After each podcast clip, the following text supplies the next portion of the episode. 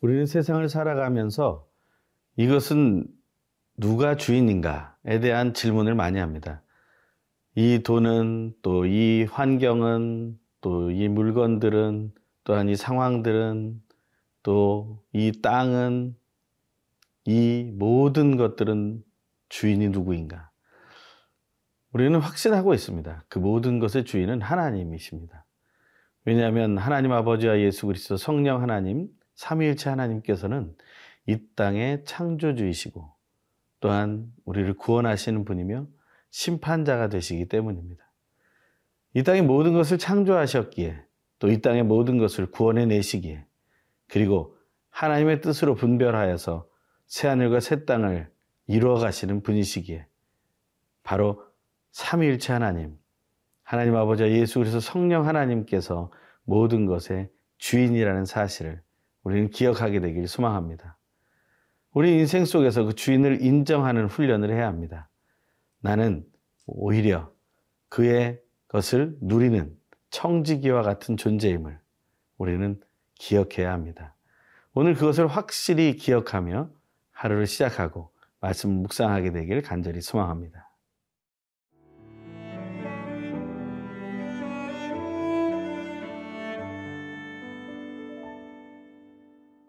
요한계시록 9장 1절에서 12절 말씀입니다. 다섯째 천사가 나팔을 불매 내가 보니 하늘에서 땅에 떨어진 별 하나가 있는데 그가 무적행의 열쇠를 받았더라. 그가 무적행을 여니 그 구멍에서 큰 화덕의 연기 같은 연기가 올라오매 해와 공기가 그 구멍의 연기로 말미암아 어두워지며 또 황충이 연기 가운데로부터 땅 위에 나오매 그들이 땅에 있는 전갈의 권세와 같은 권세를 받았더라. 그들에게 이르시되 땅의 풀이나 푸른 것이나 각종 수목은 해하지 말고 오직 이마에 하나님의 인침을 받지 아니한 사람들만 해하라 하시더라. 그러나 그들을 죽이지는 못하게 하시고 다섯 달 동안 괴롭게만 하게 하시는데 그 괴롭게 함은 전갈이 사람을 쏠 때의 괴롭게 함과 같더라. 그날에는 사람들이 죽기를 구하여도 죽지 못하고 죽고 싶으나 죽음이 그들을 피하리로다. 황충들의 모양은 전쟁을 위하여 준비한 말들 같고 그 머리에 금 같은 관 비슷한 것을 썼으며 그 얼굴은 사람의 얼굴 같고 또 여자의 머리털 같은 머리털이 있고 그 이빨은 사자의 이빨 같으며 또 철 호심경 같은 호심경이 있고 그 날개들의 소리는 병거와 많은 말들이 전쟁터로 달려 들어가는 소리 같으며 또 전갈과 같은 꼬리와 쏘는 살이 있어 그 꼬리에는 다섯 달 동안 사람들을 해하는 권세가 있더라. 그들에게 왕이 있으니 무적행의 사자라. 히브리어로는 그 이름이 아바돈이요 헬라어로는 그 이름이 아벌루온이더라. 첫째 화는 지나갔으나 보라 아직도 이후에 화 둘이 이르리로다. 어제 본문은 독수리가 날아가며 화, 화, 화가 있을 것이라고 말하면서 마치게 됩니다. 그 화는 바로 남은 세 번의 나팔이 부러지는 것을 의미한다고 했습니다. 오늘은 다섯 번째 나팔이 부러지면서 첫 번째 화가 어떻게 진행되는지를 설명하고 있습니다. 하나님의 심판은 하나님의 때에 이루어집니다. 하지만 우리가 피할 궁리를 아무리 하고 있어도 피할 수가 없게 됩니다. 하나님의 심판의 깊이가 우리가 생각할 수 없는 범위에 이르기 때문에 그렇습니다. 모든 것의 주인이 하나님이심을 인정할 때 우리는 이 상황을 이해할 수 있고 또한 인정할 수 있으며 그래서 하나님을 찬양할 수 있게 됩니다. 먼저 오늘 1절부터 3절의 말씀을 읽겠습니다. 다섯째 천사가 나팔을 불매 내가 보니 하늘에서 땅에 떨어진 별 하나가 있는데 그가 무적행의 열쇠를 받았더라. 그가 무적행을 여니 그 구멍에서 큰 화덕의 연기 같은 연기가 올라오매 해와 공기가 그 구멍의 연기로 말미암아 어두워지며 또 황충이 연기 가운데로부터 땅 위에 나오매 그들이 땅에 있는 전갈의 권세와 같은 권세를 받았더라. 첫 번째 화가 시작되는 다섯 번째 나팔이 부러지니 하늘에서 땅에 떨어진 별 하나가 있다고 했습니다. 이것은 성경에서 예수님께서 바로 사탄을 의미하실 때 사용했던 이야기와도 같습니다. 하늘에 있어야 할 별이 왜 땅에 떨어졌겠습니까? 바로 그것이 타락을 의미합니다. 타락이라는 단어는 영어로 대문자 the fall이라고 합니다. 계속해서 떨어지는 것을 말합니다. 하나님께로부터 떨어져 나와 계속해서 추락해버리는 존재. 그것이 바로 사탄의 그러한 특징이 되는 것이죠. 근데 그가 무적행의 열쇠를 받았다고 했습니다. 무적행은 무엇이, 무엇입니까?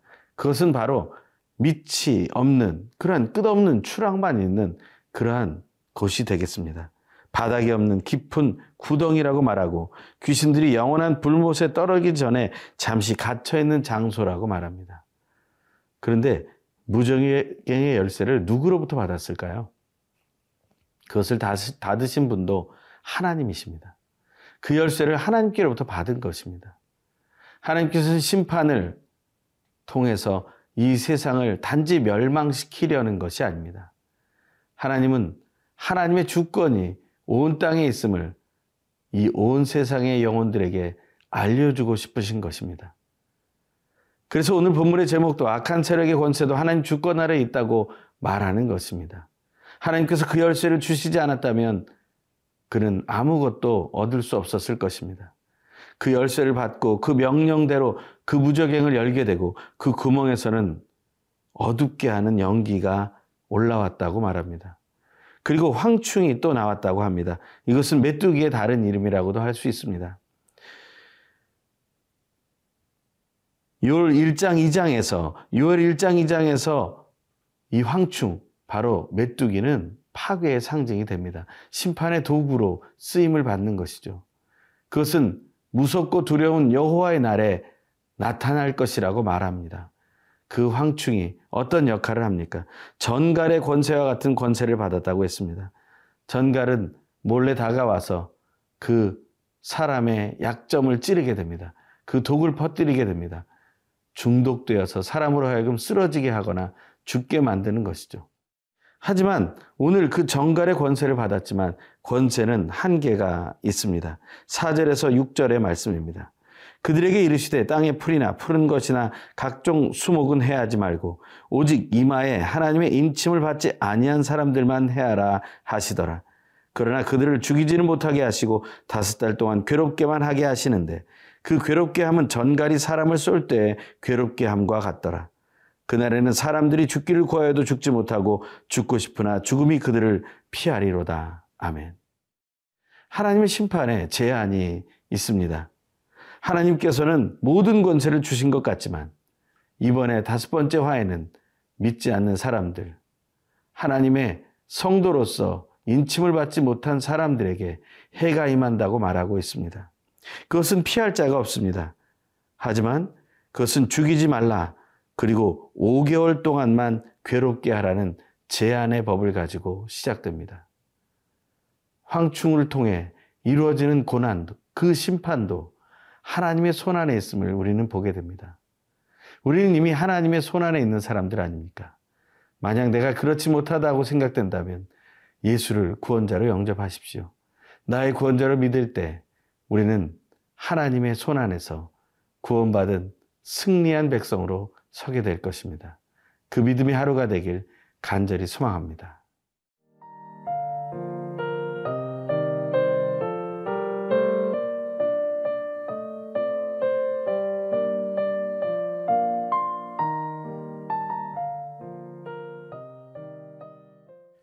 심판할 권세를 가진 황충, 그 메뚜기들이 나오게 될 때 연기 속에서부터 나왔다라고 했습니다.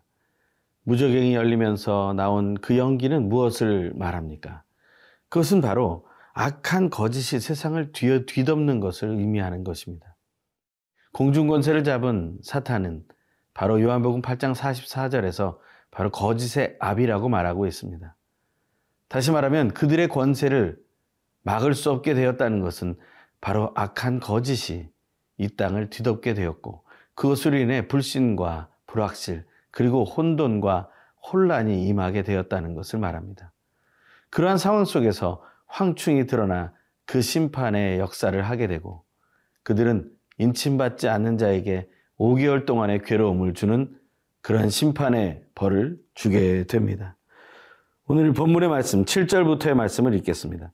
황충들의 모양에 대해 설명하고 있습니다.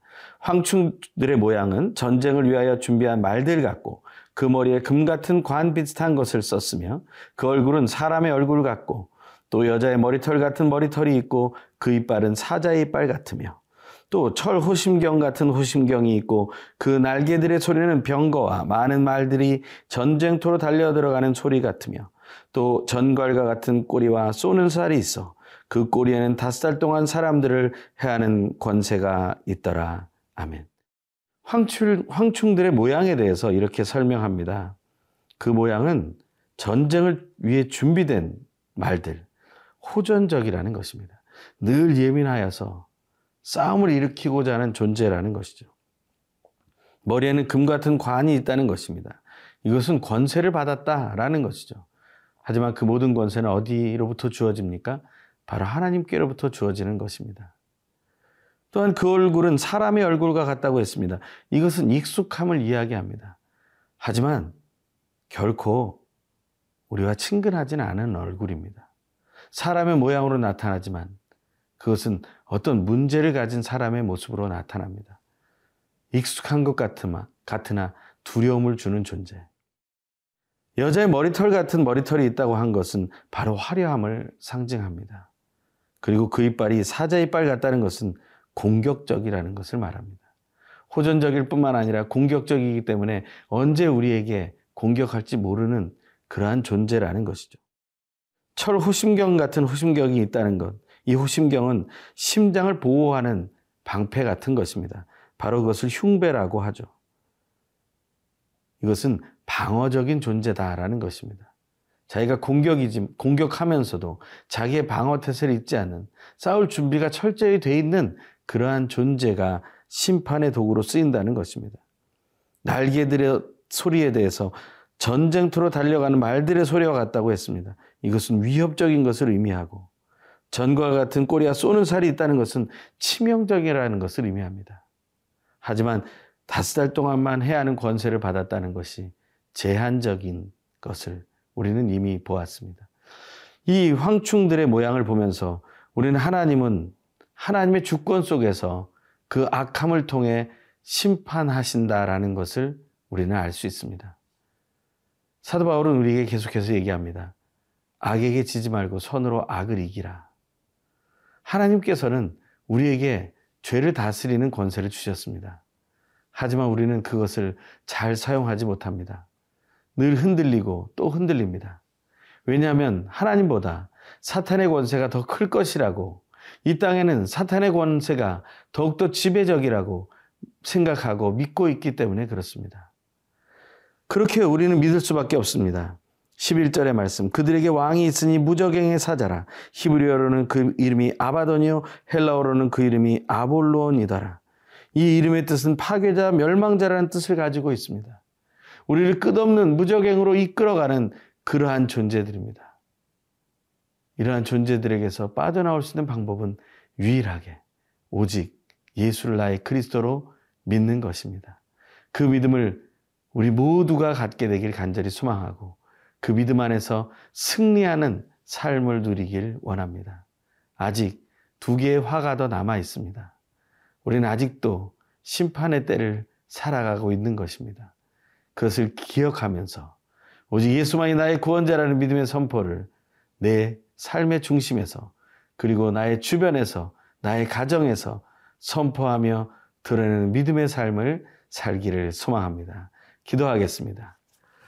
할렐루야 하나님 한 주간을 보내며 하나님 앞에 놀라운 말씀을 들으며 또한 오직 모든 주권이 하나님께 있고 하나님께서 우리의 주인인 것을 인정하며 모든 심판을 이기시고 또한 우리를 이기게 하실 것을 확신하며 예수 그리스도를 붙잡고자 선포하니 오직 예수만이 나의 또한 우리의 구원자 되심을 선포하고 그것을 믿음으로 전파하는 우리 되게 하여 주시옵소서.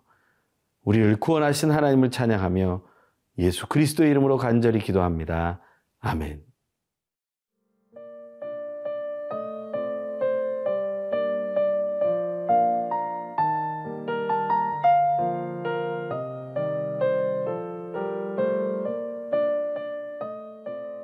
프로그램은 시청자 여러분의 소중한 후원으로 제작됩니다.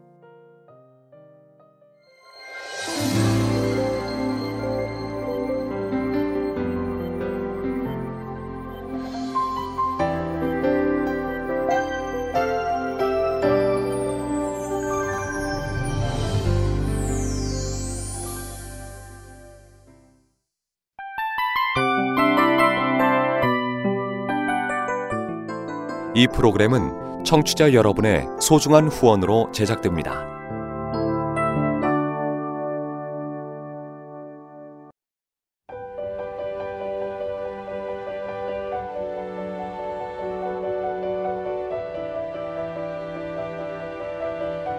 세상에는 수많은 교회들이 있지만 더 깊이 있는 말씀 강해를 찾기 위해 크기로만 교회를 선정하지 않습니다.